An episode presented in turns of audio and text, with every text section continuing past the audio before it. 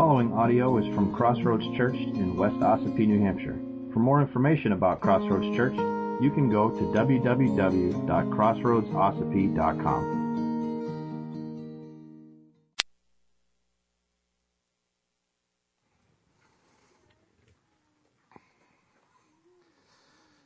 Good morning. hmm. Colossians 2, verse 6 through 17.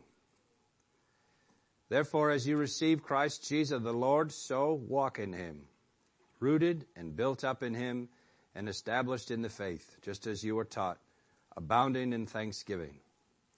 See to it that no one takes you captive by philosophy and empty deceit, according to human tradition, according to the elemental spirits of the world, and not according to Christ. For in him the whole fullness of deity dwells bodily, and you have been filled in him, who is the head of all rule and authority. In him also you were circumcised with the circumcision made without hands, by putting off the body of flesh by the circumcision of Christ, having been buried with him in baptism, in which you were also raised with him through faith in the powerful working of God who raises the dead. And you who are dead in your trespasses and the uncircumcision of your flesh, God made alive together with him, having forgiven us all our trespasses by canceling the record of debt that stood against us with its legal demands. This he set aside, nailing it to the cross. He disarmed the rulers and authorities and put them to open shame by triumphing over them in him. Therefore let no one pass judgment on you in questions of food and drink or with regard to a festival or new moon or a Sabbath. These are a shadow of the things to come, but the substance belongs to Christ. Let's pray. Father God, we are so grateful to be together this morning. Lord, I thank you for this family. Thank you for making us one. We pray, Lord, that your Spirit would open our eyes to your word this morning, that we would be transformed by the renewing of our minds and that we would be a little bit more like Christ because we were together this morning around your word.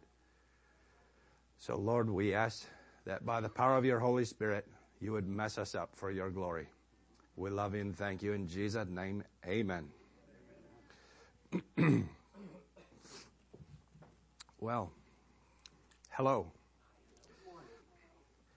It may be uh, Sunday morning for you, but for me, it's Friday morning. It's going to be a long Friday too. I imagine it's going to last all the way until next Sunday when for me, hopefully it will feel a little more like Friday afternoon.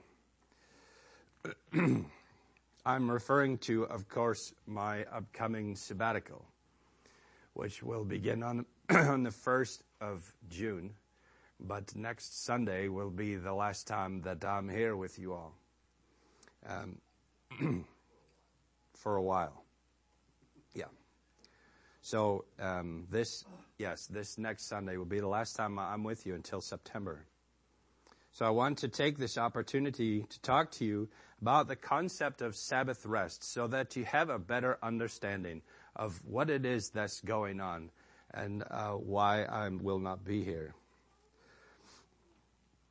Um, first, before I do any explaining, I want to say thank you for the gift that this sabbatical is to me.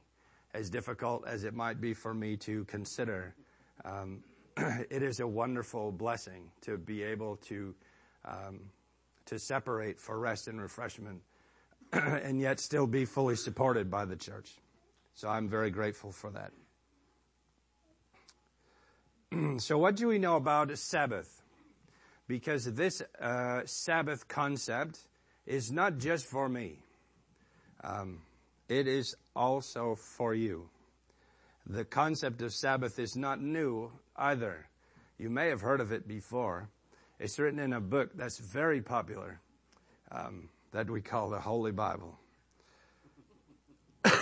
Excuse me. So what do we know about Sabbath? First of all, the word Sabbath is from a Hebrew word Shabbat, or if you look at it carefully, Sabbath. Uh, and that was not funny. Um, the, the word Shabbat means to rest from labor. Um, and the Sabbath is a day of rest. This, the Sabbath was created by God and modeled for mankind as a day of rest and refreshment for the body and as a blessing for the soul. God himself established the Sabbath in paradise after the creation of the world. Genesis chapter 2 verse 1 through 3 says, Thus the heavens and earth were finished, and all the host of them. Thank you. And on the seventh day, God finished his work that he had done, and he rested on the seventh day from all his work that he had done. So God blessed the seventh day and made it holy, because on it God rested from all his work that he had done in creation. Now this word translated rested, God rested, is the Hebrew word Shabbat. Heard of it before? Now why did God rest? It's because he's tired, right? He's worn out, man. It's a lot of work making universe, planets and inventing and all this stuff. No. I'm glad you agree. God did not rest because he was tired. His strength and power is infinite. The same God that created heavens and earth holds it, so it keeps spinning, right? All of it. He rested, meaning he ceased his labor on the seventh day to establish a pattern for mankind to follow and to show that Sabbath rest is rooted in the character of God. I think this is part of God we don't really like. To be honest, when was the last time you took a day off? We like to work, right? Maybe not all of us.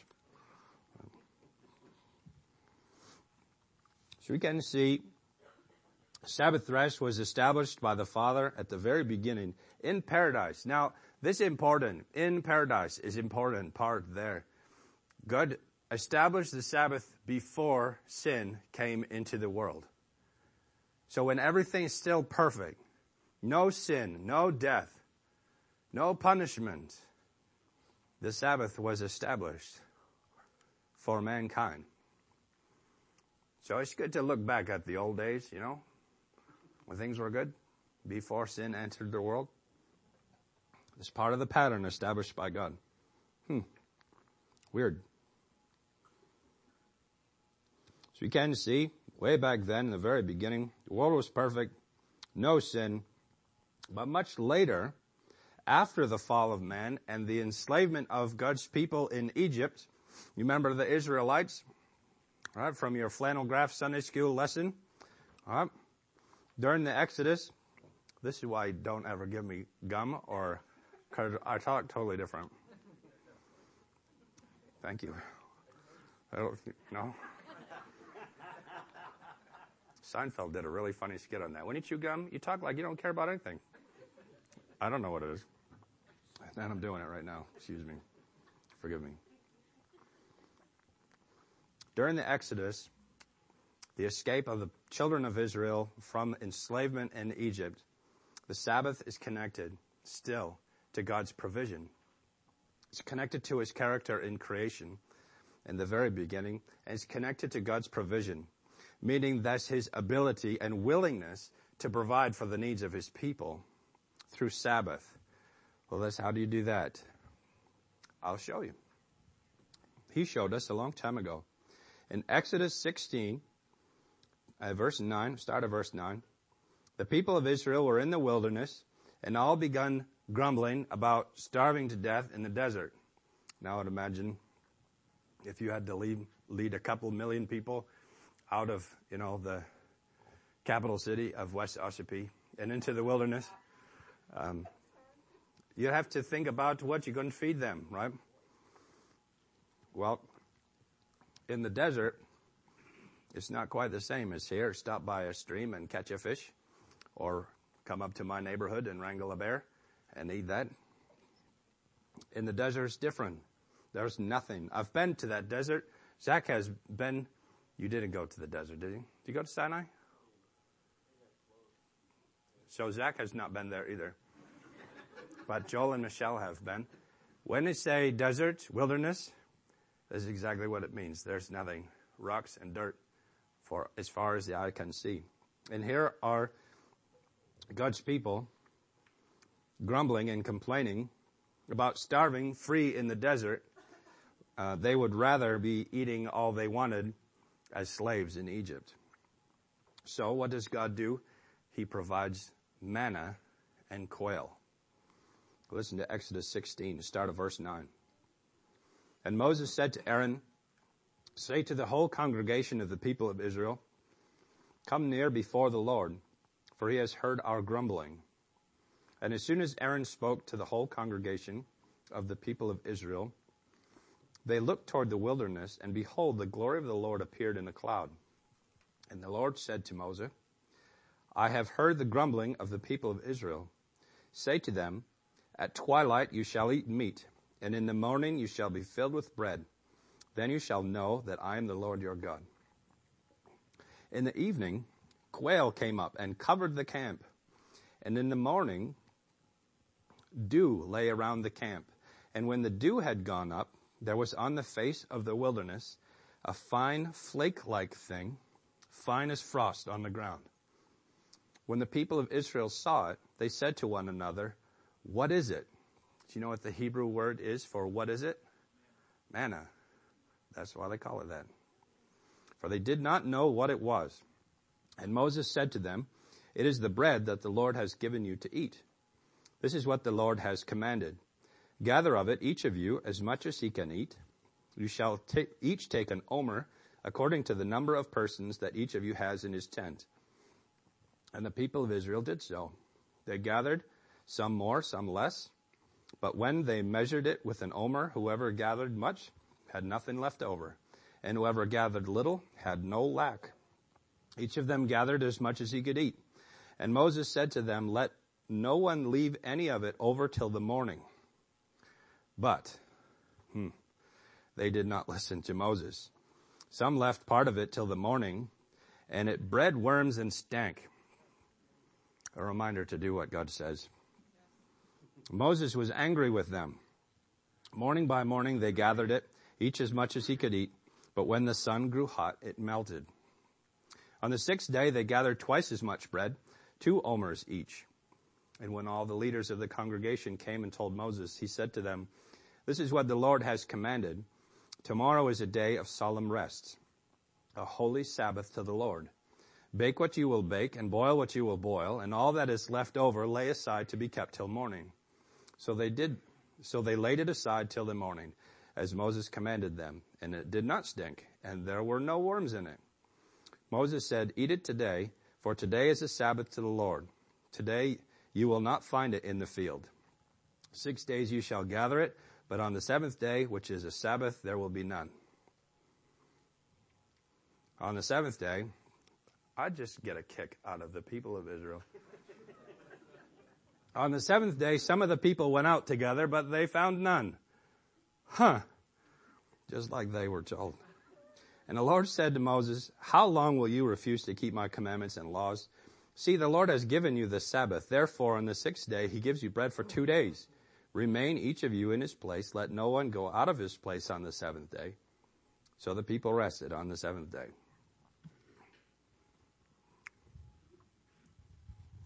Good thing we're not like them.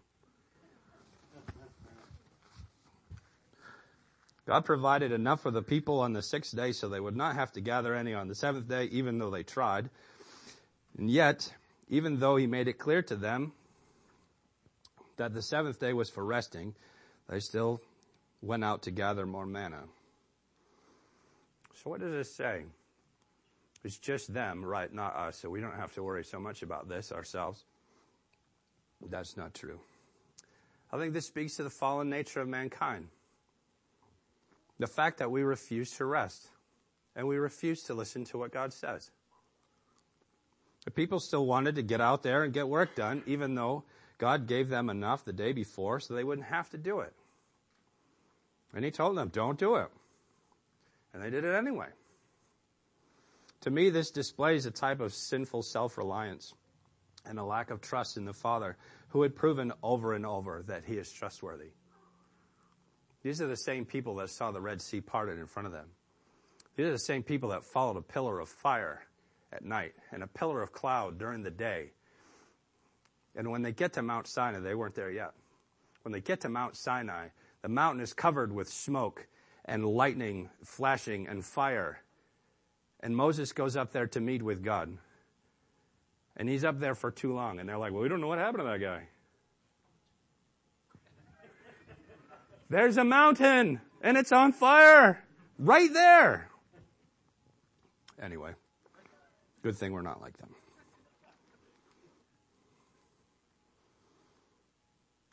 The Sabbath rest had been established by God in paradise before sin. And he connected that, rest to trusting in him for provision. So I'm going to give you enough on the day before the Sabbath. So you don't have to gather more. You can just chill. Just relax. Stay home. Don't work. It's fine. You're fine. I've got you. Don't worry about it. That was uh, paraphrased. Later in Exodus 20, we can see that he formally established the Sabbath as an act of worship. Exodus chapter 20 and verse 8. God says, remember the Sabbath day to keep it holy. Six days you shall labor and do all your work. But the seventh day is a Sabbath to the Lord your God. On it you shall not do any work, you or your son or your daughter, your male servant or your female servant, or your livestock or the sojourner who is within your gates. For in six days the Lord made heaven and earth, the sea and all that is in them, and rested Sabbath on the seventh day. Therefore the Lord blessed the Sabbath day and made it holy. You know, I think if God had a top ten list, Sabbath would be on it. Oh, he did. I forgot. See, don't give me cough drops. Snarky. Oh my goodness. This is the fourth commandment, right? It's not just the top ten, it's the top five. Remember the Sabbath day and keep it holy is the fourth commandment. You shall know other gods before me. You shall not make for yourself an idol and bow down to it. You shall not take the name of the Lord your God in vain, and you shall keep the Sabbath holy. Those first four commandments all have to do with worship of the living God. But that's old school. We don't have to worry about that anymore, right? Hmm. I still think that when God writes something in stone with his own finger, it's really important. And that's exactly what he did. They were to remember the pattern that he had provided for his people and a command that he had already given them as an act of worship to God. We recognize his character in creation. We recognize his provision in the wilderness. And this is remembering the Sabbath as an act of worship because he said it. So do it. Right? That's kind of how it work, works. The simple fact is that when we obey the Lord, we worship him because he's worth obeying. That's what worship is, attributing worth to God. He said it, we do it. We obey him because we love him. And it's an act of worship. When we observe a Sabbath rest, it's an act of worship. This is a very un-American, very anti-New Englander. I'll say it that way. Let's, let's be real, right? The virtue is in work, right? So work yourself right to death and you can rest when you're dead. Right? That's what, that's what death is for, right? You can finally take a nap. I wish it wasn't funny, but it seems to be true. When we observe a Sabbath rest, we worship Him. Now, this is not an excuse for laziness. Like, I have my Sabbath all week long. right? Because I love the Lord. Now, could you please go get me some donuts? No, no, no. Not at all. The Bible has plenty to say about laziness. If you're curious, you can read the book of Proverbs. The lazy man dips his hand in the dish. He's too lazy to even pull it out again. Uh, it's not a virtue. So that's not what I'm talking about here. This is a command to rest one day out of the week. Work hard the rest of the week, but take the Sabbath day to rest as an act of obedience and worship to our Father. Now, unfortunately, this simple act of worship through rest got twisted. It got twisted into a religious obligation. The leaders of the Jews heaped on more and more rules and more and more definitions like what really is work? Like how many steps can you go before it's work? Like, you know, what can you get away with? How many words can you write in a row before it's work? Uh, and we kind of snicker at this, but it's all defined in the Talmud. You won't find it in scripture. They knew how many steps they could take without violating the Sabbath or how many words they could write in a row without it being considered work. Do you know how many words in a row it is? Two. You can't sign your name on the Sabbath. It's considered work. How about that? Hmm. This is why Jesus spoke against the religious observation of the Sabbath so often in the Gospels. Jesus heals on the Sabbath does all kinds of stuff on the Sabbath. And the Jews are freaking out because he is breaking their man-made religious rules. I am not here to establish more man-made religious rules. That's not the goal here today. In Mark chapter 2 verses 23 through 28, Jesus showed them once and for all that the Sabbath was not a religious duty to be strictly observed so as not to break the law and become unclean and unacceptable before God those of us that understand salvation by faith in Christ alone, by God's grace alone, understand that we've already broken the Sabbath, right? Writing two words in a row, it's not going to make it any worse. We're already in trouble without Christ. One Sabbath he was going through the grain fields, and as they made their way, the disciples began to pluck heads of grain. And the Pharisees were saying to him, look what they are doing. What is, uh, what, why are they doing what is not lawful on the Sabbath? And he said to them, have you ever read what David did when he was in need and was hungry? He and those who were with him, how he entered the house of God in the time of Abiathar the high priest and ate the bread of the presence, which is not lawful for him, uh, for any but the high priest to eat, and also gave it to those who were with them. And he said to them, the Sabbath was made for man not man for the Sabbath. So the Son of Man is Lord even of the Sabbath. The disciples were picking heads of grain, rubbing it together, and eating it because they didn't have anything else to eat. What they were doing was breaking the Jewish religious rules. It would be better for them to go hungry because they would not be unclean and violate the law. Jesus shows that's stupid, right? Not only that, but it's evil because you're putting a yoke on people that they cannot bear. They, neither, nor their fathers could bear the yoke that the Jews had put on them through all of these rules and rules and rules. That's not what the Sabbath is for. It's what Jesus proved. He proved it over and over when he healed people and did all kinds of miracles on the Sabbath. And the Pharisees freaked out because it's work. It's breaking our rules. It's foolish. Paul echoed uh, Jesus' same thought in Colossians 2:16 that I read at the very beginning. Therefore let no one pass judgment on you in questions of food and drink or with regard to a festival or a new moon or a Sabbath. These are a shadow of the things to come, but the substance belongs to Christ. What a wonderful thought. The substance of the Sabbath belongs to Jesus Christ. That's really the point of all of this. Jesus is our Sabbath rest. apart from faith in Christ, we fight and strive and work to prove ourselves good enough to God.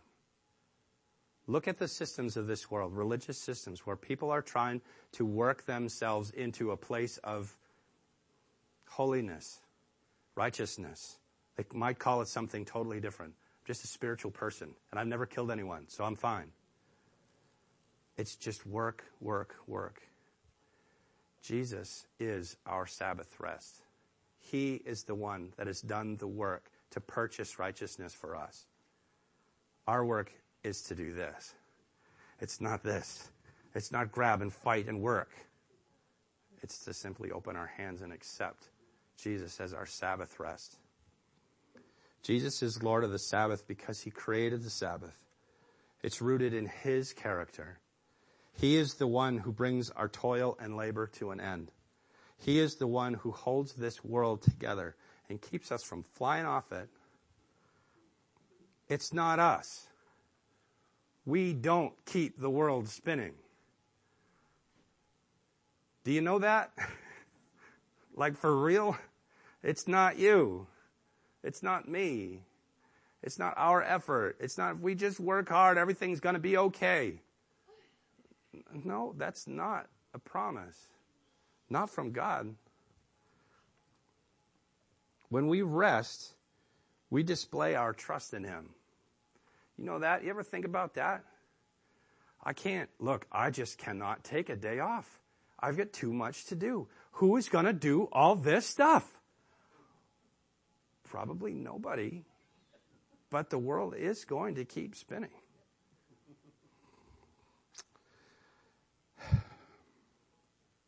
When we rest, we display that we trust Him to keep the plate spinning. We celebrate His grace because rest from our labor is a gift from Him. When we rest, we rest in the character of the Lord, the God of rest and redemption. You ever think of God that way? He's the God of rest. He wants you to rest. not well, maybe not right this second. Eyes up, everybody! Come on.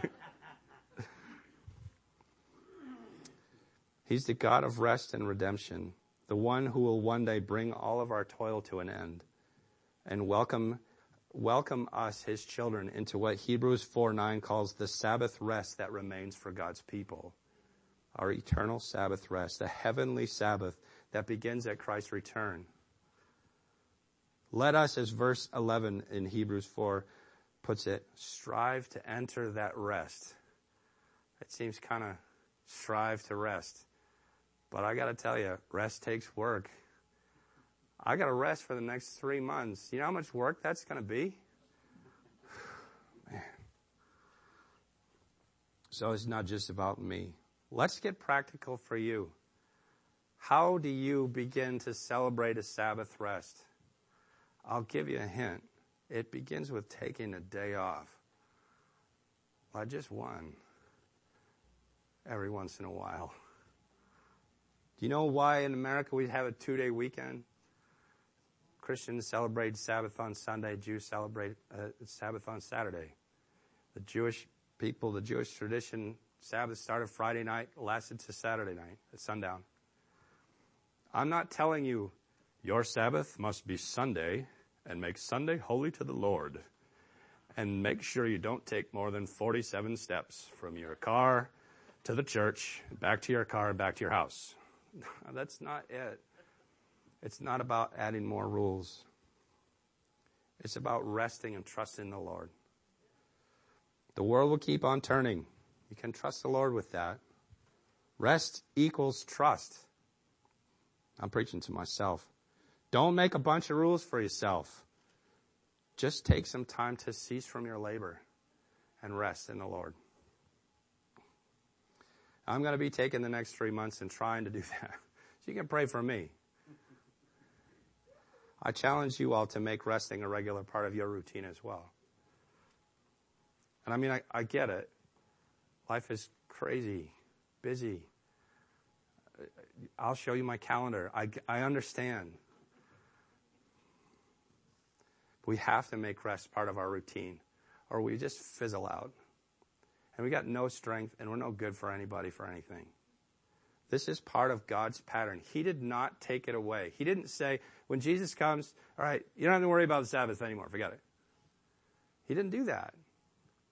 But it's not a religious obligation. It's not a this crazy rule following checkbox duty type of thing. It's for our good. So rest. Make resting a regular part of your routine, not as some kind of religious obligation, but as an act of worship and a declaration of trust in our Savior because He made the Sabbath for us. Amen? Now you can rest. Let's pray. Father God, we thank you so much for establishing a pattern of Sabbath rest for us. I pray that you would help us to understand the implications of that in our own lives. Pray that you would uh, help us to set aside some time to rest, to rest in you, to display our trust in you and your character and provision, and to worship you. That's not all of our, our worrying and our striving and our working uh, that's going to keep this world spinning. You keep the world spinning. So may we d- display our trust in you. And Lord, if there's anyone here this morning that is still striving and working uh, and worrying about their own sin and carrying that burden themselves, I pray this morning they would accept the gift of your completed work on their behalf on the cross. That you died in their place. So there was no more work left for them to do in regards to their sin. Lord, we thank you for being our Sabbath rest. May we all rest in you. We love you, Lord, and thank you in Jesus' name. Amen. Amen. If you would like to participate in the mission of Crossroads Church through financial support, checks can be mailed to Crossroads Church, Post Office Box 576, West Ossipee, New Hampshire 03890.